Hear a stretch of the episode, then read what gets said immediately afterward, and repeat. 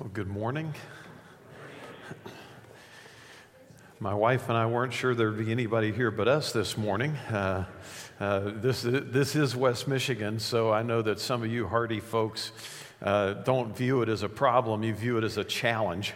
Uh, and uh, so that's, that's fine. But I got to tell you, a year ago, we moved from Zeeland to Byron Center. Partly to get away from the uh, lake effect, partly to get closer to the office, but almost completely so that I would never have to shovel snow again. And uh, we didn't get away from the lake effect because we probably got just as much as you did. Uh, we did get closer to the office, but I haven't touched a snow shovel in a year, so I'm pretty happy. I don't care what it does. I'll sit with my cocoa and watch somebody else do it and be just fine. Thank you very much. So, uh, in any case, uh, uh, to, to just wish you a happy new year, trust that uh, you'll have a, a good and safe start to the new year, uh, and uh, that 2018 will be a blessed uh, time for each of you. Let me do an informal survey uh, to get started this morning. And by informal, I mean this is not scientific, uh, this is just uh, show of hands. How many of you are done with Christmas? And I don't mean done, everything's over. I mean, you're tired of it. You're ready to move on you're, you're tired of the Christmas songs. I mean, 105's been playing them since July 5th, and uh, you, you just don't want to hear any more Christmas songs for a while. Uh, the trees, the ads, everything. How many of you are done with Christmas? Okay, how many of you wish Christmas kind of was almost like all year round? okay, you're going to be happier this morning than the first group. Because um, we're going to do one more Christmas message this morning. So, for those of you who are done with Christmas, try to hang in there for about a half hour and we'll be just fine, okay? Um, we've been these weeks together looking at the Christmas story through the experience of people who witnessed or participated it, in it, and we've kind of done it in reverse chronological order. We started with the angels, and in Luke chapter 2, they're the last ones on the scene. Then, two weeks ago, we saw the shepherds and, and Shepherd's Hills and all that stuff. And then last week, we saw Joseph, and, and that was nine months earlier. But for today, to, to look one final time at the Christmas story through one of his participants, we want to go back much, much further than that. Because and I don't know if I've said this uh, these last weeks or not, uh, but to me, it, it, it seems to me that when we tell the Christmas story, we enter it much too late. We enter the story much too late because the Christmas story did not begin in Bethlehem in a manger. That's where we usually begin. Uh, the, the baby in the manger, and, and believe me when I tell you that that is very important. I'm not minimizing the value of that. But the Christmas story did not begin there. And the Christmas story did not begin in Nazareth with the announcement to Mary that she was going to have a baby. The Christmas story began in eternity past. And we will never fully appreciate the wonder of Christmas and the wonder of the Christ unless we understand where he came from in order to come here because that's part of the story too. And by the way, we tend to look at the Christmas story in isolation, like it's one frame in in a long movie. And we lock into that one frame and we see the baby in the manger and everything's, you know, puppies and flowers and candy and stuff like that. And, and not only is that not the beginning of the Christmas story, that's also not the end of the Christmas story. Because the end of the Christmas story is a cross and an empty tomb. So we have to begin the Christmas story in eternity past. We have to end the Christmas story, in a sense, in eternity future. This is not just a moment in time, this is the message of eternity. And I'd like for us to think about it today because I think we enter the story too late. And, and I'm not the only one who thinks that. Uh, in the late 1800s, there was a young woman.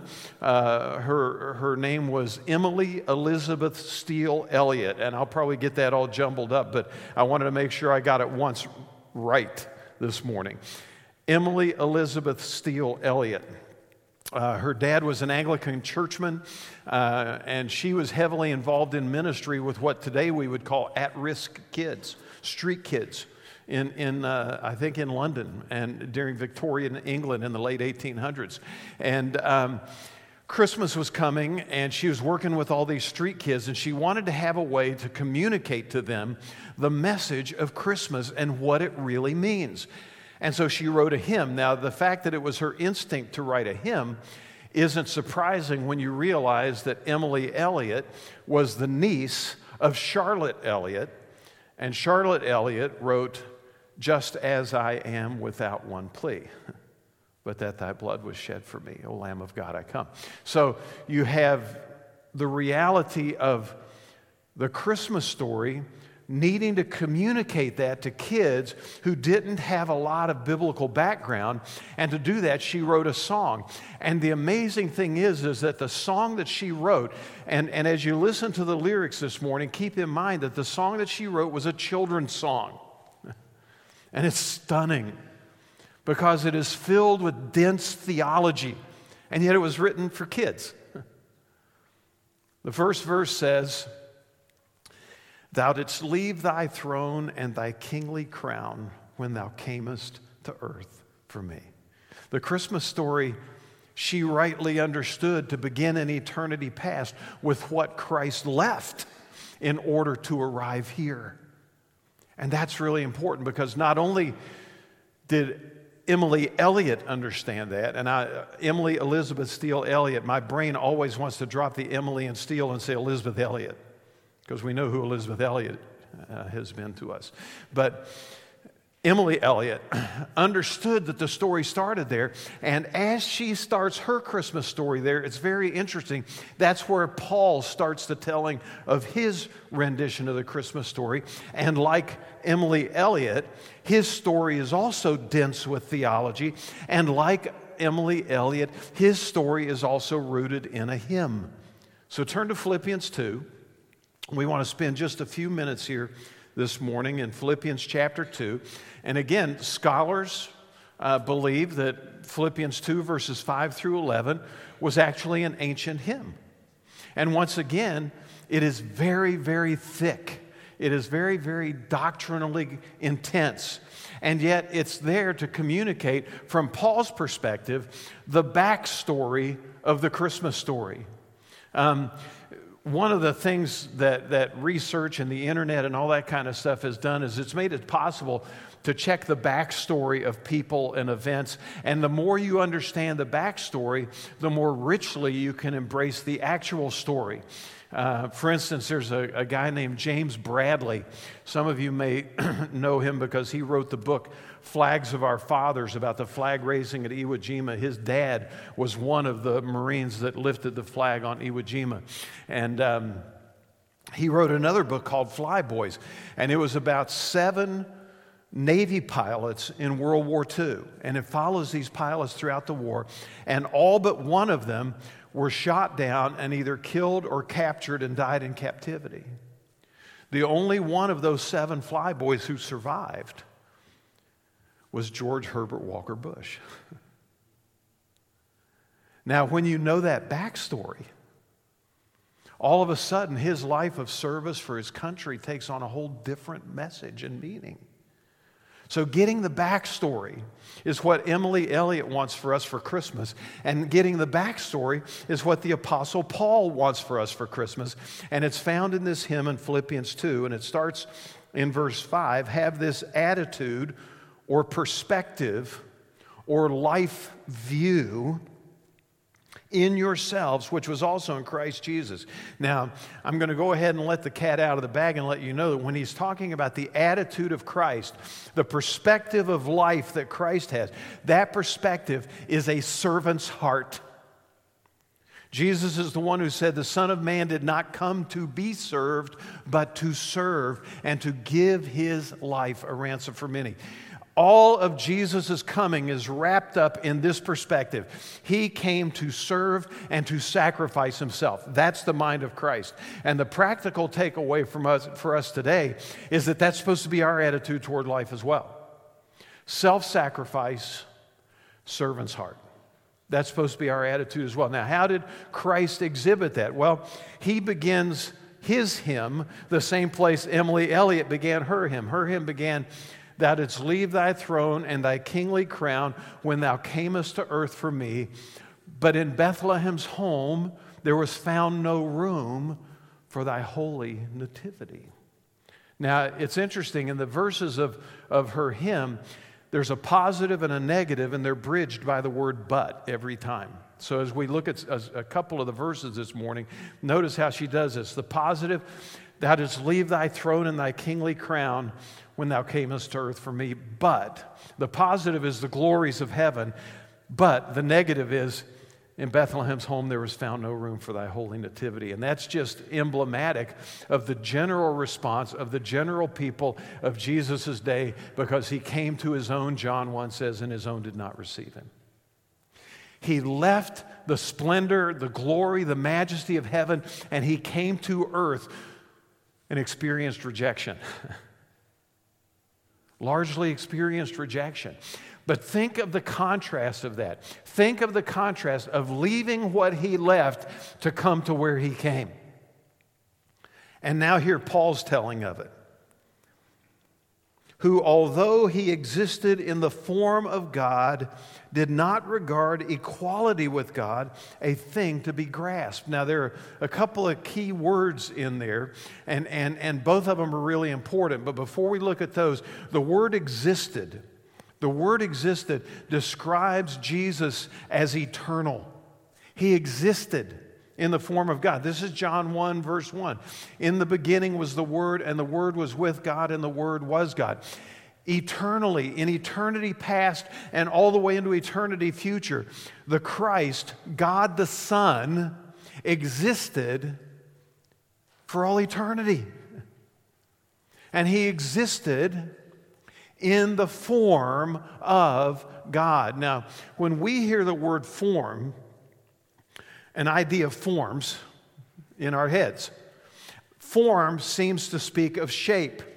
So if you're in construction and you're going to put up a building and you have to lay footers for that building, the first thing you do is you put in forms to form the concrete to be the foundation or the footers for that house. We think form, we think shape, but that's not what this word means. The word form here means essence or nature or being. What it's saying is this from all eternity past, eternally, Christ existed with the Father, and he was in the exact same nature and essence as the Father. Now, this may seem like you know, okay, big deal. Jesus is God. We know that. Yeah. But what you don't know is that if he wasn't, nothing else works. what you have to understand is that if he was not God, if he was not absolutely equal to God in every way, if he did not have the form, nature, essence of God complete within himself, he could have never been Emmanuel. He could have never been God with us if he wasn't first God in eternity past with the Father. He had to be God, or else the plan doesn't work. He had to be God. And so, in eternity past, Paul wants us to understand that he's not just the Son of God, he is God the Son. And there's a clear distinction between those two different titles for Jesus. Because God the Son speaks of who he has always been, and the Son of God tells us how he came in human flesh. Now, as you think about that idea of form, and I know it's kind of New Year's Eve morning and stuff, so having to actually think is, is challenging. It is for me. Uh, I'm with you, but try to try to buckle in he existed in the form of God, but did not regard equality with God a thing to be passed, a, thing to, to be grasped. The, the key word in that part is grasped. And, and what it really speaks of is to cling to something selfishly, to cling to something selfishly. Thou didst leave thy throne and thy kingly crown.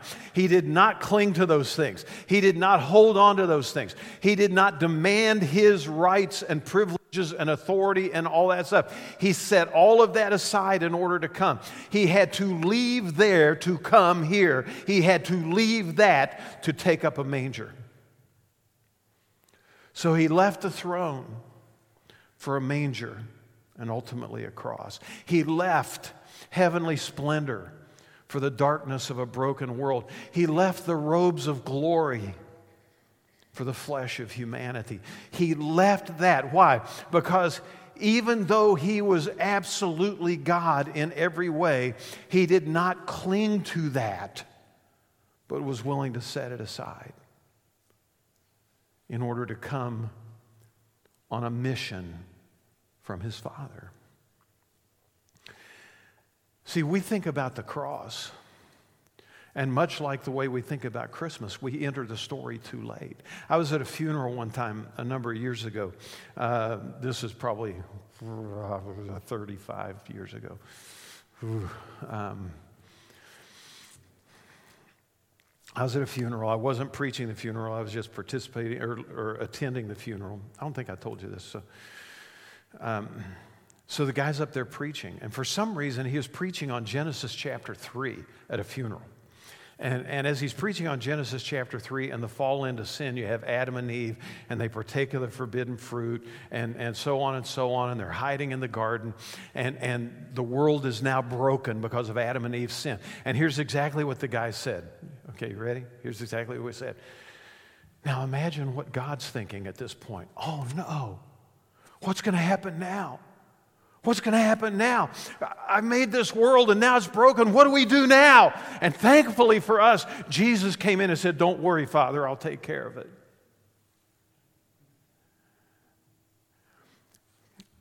My mouth was open about this far. It wasn't a knee jerk reaction to send Jesus. That was the plan before the world was created. He was crucified, Acts chapter 2, Peter says, according to the predetermined counsel and foreknowledge of God. It was always the Father's mission for Jesus to come. It was always the Father's mission for Jesus to go to the cross. It was always the Father's mission for Jesus to be the sacrifice for our sin. It was always the Father's mission for Jesus to be Emmanuel, God with us. That was always God's mission. But the key thing is this even though 1 John 4 says the Father sent the Son to be the Savior of the world, the Father sent the Son, but the Son agreed to come. The Son embraced the mission. The Son embraced the mission and everything that that meant, including what he had to leave behind to come his throne, his kingly crown, his presence with the Father all of that gets set aside. Because even though he was equal to God in every way, he did not cling to that selfishly, but came as a servant, as a slave, as a sacrifice. And that's where Paul's words go next. It says, But he emptied himself, taking the form of a slave and being made in the likeness of men. He emptied himself. He emptied himself. It's the, the Greek word kanao, from it we get the word kenosis. This is the great theological debate point that goes on in seminaries all around the world of the kenosis theory. When Jesus emptied himself, what did he empty himself of? And some people say, well, he emptied himself of his deity. Well, if he did, then he was no longer God. And if he was no longer God, he couldn't be God with us. So that can't work. What was it that he emptied himself of? Emily Elliott's hymn, the second verse says this Heaven's arches rang when the angels sang, declaring thy royal degree. But of lowly birth didst thou come to earth in great humility. He humbled himself. He humbled himself. And in that humility, he emptied himself of something. And what I would suggest to you is that he emptied himself of the right to choose his own path. When he came to earth over and over and over again, he said, I have come to do your will. I come only to do the will of him who sent me. I do always only those things that please my Father. Over and over and over again. His life was one of humble submission to the Father's will so that he emptied himself of the right to choose another path. And that meant he emptied himself of the right to use his divine power and authority for his own purposes. The great example of that is in the temptations when Satan, after Jesus has gone fasting for 40 days, Satan says, Turn these stones into bread. Could he have done it? Of course he could have done it. But he emptied himself of that. He emptied himself of that and placed himself completely in the Father's will so that even the night before the cross, as he prayed in the Garden of Gethsemane, he could pray, Let this cup pass from me. Nevertheless, not my will but yours be done. Why? Because he had emptied himself of self will. He had emptied himself of the prerogative to choose his own way and absolutely submitted himself so that of lowly birth, he came to earth with great humility. He came in the place of a servant, he came in the form of a human being. Notice it says, He emptied himself, taking the form of a bondservant and being made in the likeness of men. Now, what's interesting is the word form there is the exact same word form in the previous verse. It means He didn't just come play acting, He didn't just come playing out a role or a scenario. He came with the absolute essential nature of a slave. Slaves don't have any choice. He came as a slave, having set aside his choice to submit to the Father's will. And in setting aside his choice to submit to the Father's will, he would be able to say, No one takes my life from me, but I lay it down willingly. Why? Because he'd embraced the Father's predetermined plan in eternity past. See? That's why the Christmas story's all the way through eternity to eternity. It's said that King James V of Scotland would from time to time take off his royal robes and put on the clothes of a pauper and wander around through the countryside, engaging people who are living life and going through life. And, and he said that it would help him to rule more compassionately if he understood exactly how the people lived. In the 1950s, a, a, reporter from the northeastern United States who had naturally curly black hair had his skin dyed darker. And he went into the American South and lived in injustice and prejudice and bigotry and hatred as a black man and ended up writing a book about it called Black Like Me. But King James, the fifth of Scotland, could always go back into the castle and put his royal rose back on.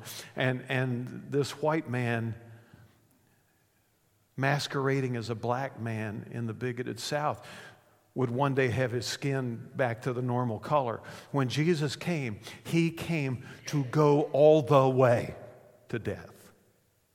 He, was, he didn't just show up and pop in for a visit. He didn't just come and, and dip his toe in the water. He completely immersed himself in the human experience. And in order to completely immerse himself in the human experience, he had to leave his divine authority behind. He did that so completely that the Gospels tell us that everything he did, he did by the power of the Holy Spirit. That's what he gave up. That's what he gave up when he came to earth for us. He came and he became an actual 100% no nonsense, this is who he is servant. And he came in the likeness of men. just like any other human being from the outward eye. He's still the Son.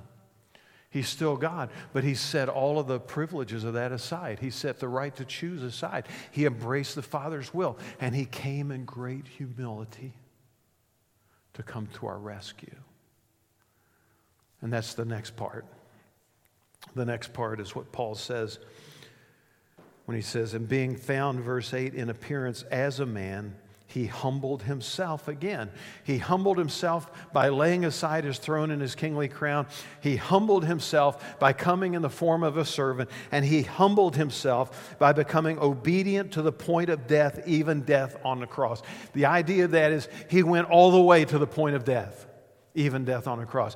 He did not allow anything to deter him. I mean, the Bible tells us that as he was making his way forward, he had his face set like a flint for Jerusalem. When Peter tried to convince him, No, Lord, you're not going to be killed. You're not going to be tormented. You're not, Jesus says, Get behind me. You're my adversary right now.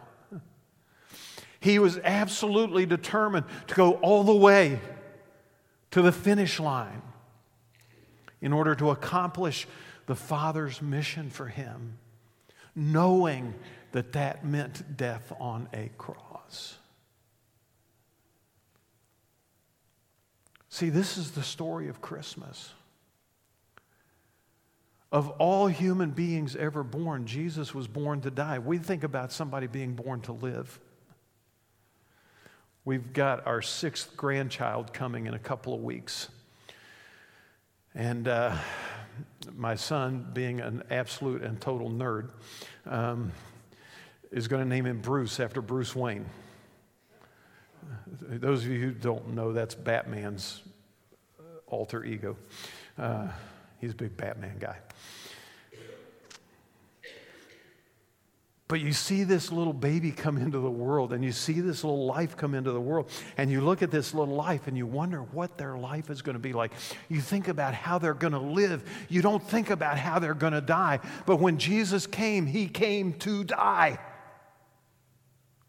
It was the predetermined counsel and foreknowledge of God. He came to die.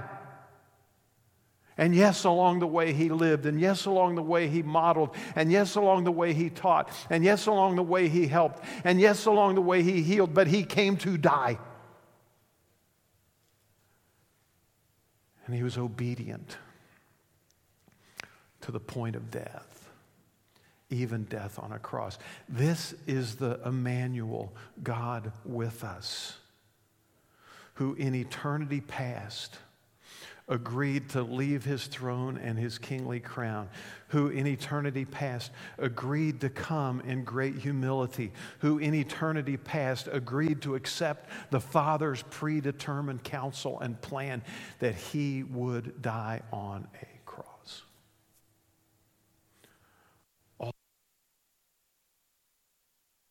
All, of that was his mission from his Father. If all we see is the baby in a manger, we've, we've lost the backstory and we've lost the mission.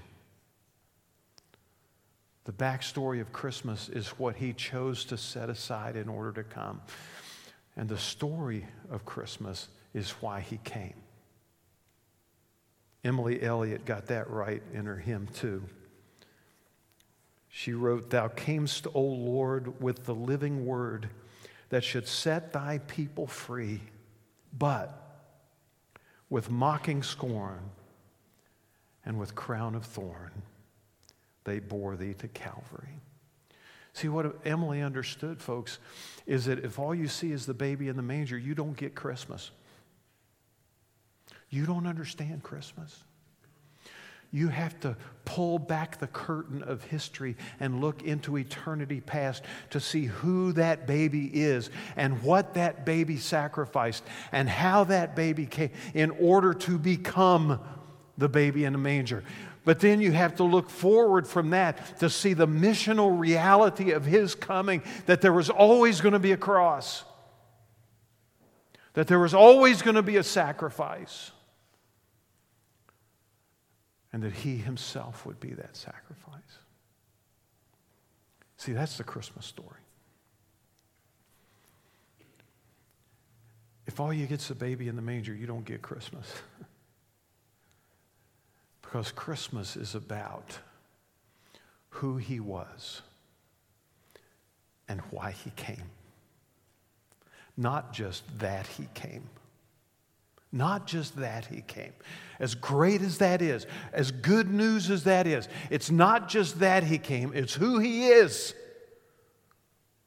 Absolutely equal to God in every way, and why he came.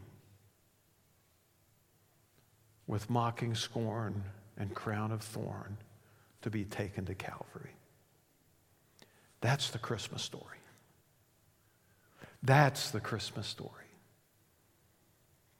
And we celebrate that story when we put all the pieces together so that we really and truly get it. So, how do you respond? Well, for the follower of Christ, the response is right there in Philippians 2, verse 5. Let this mind be in you, which was also in Christ Jesus. What mind is that?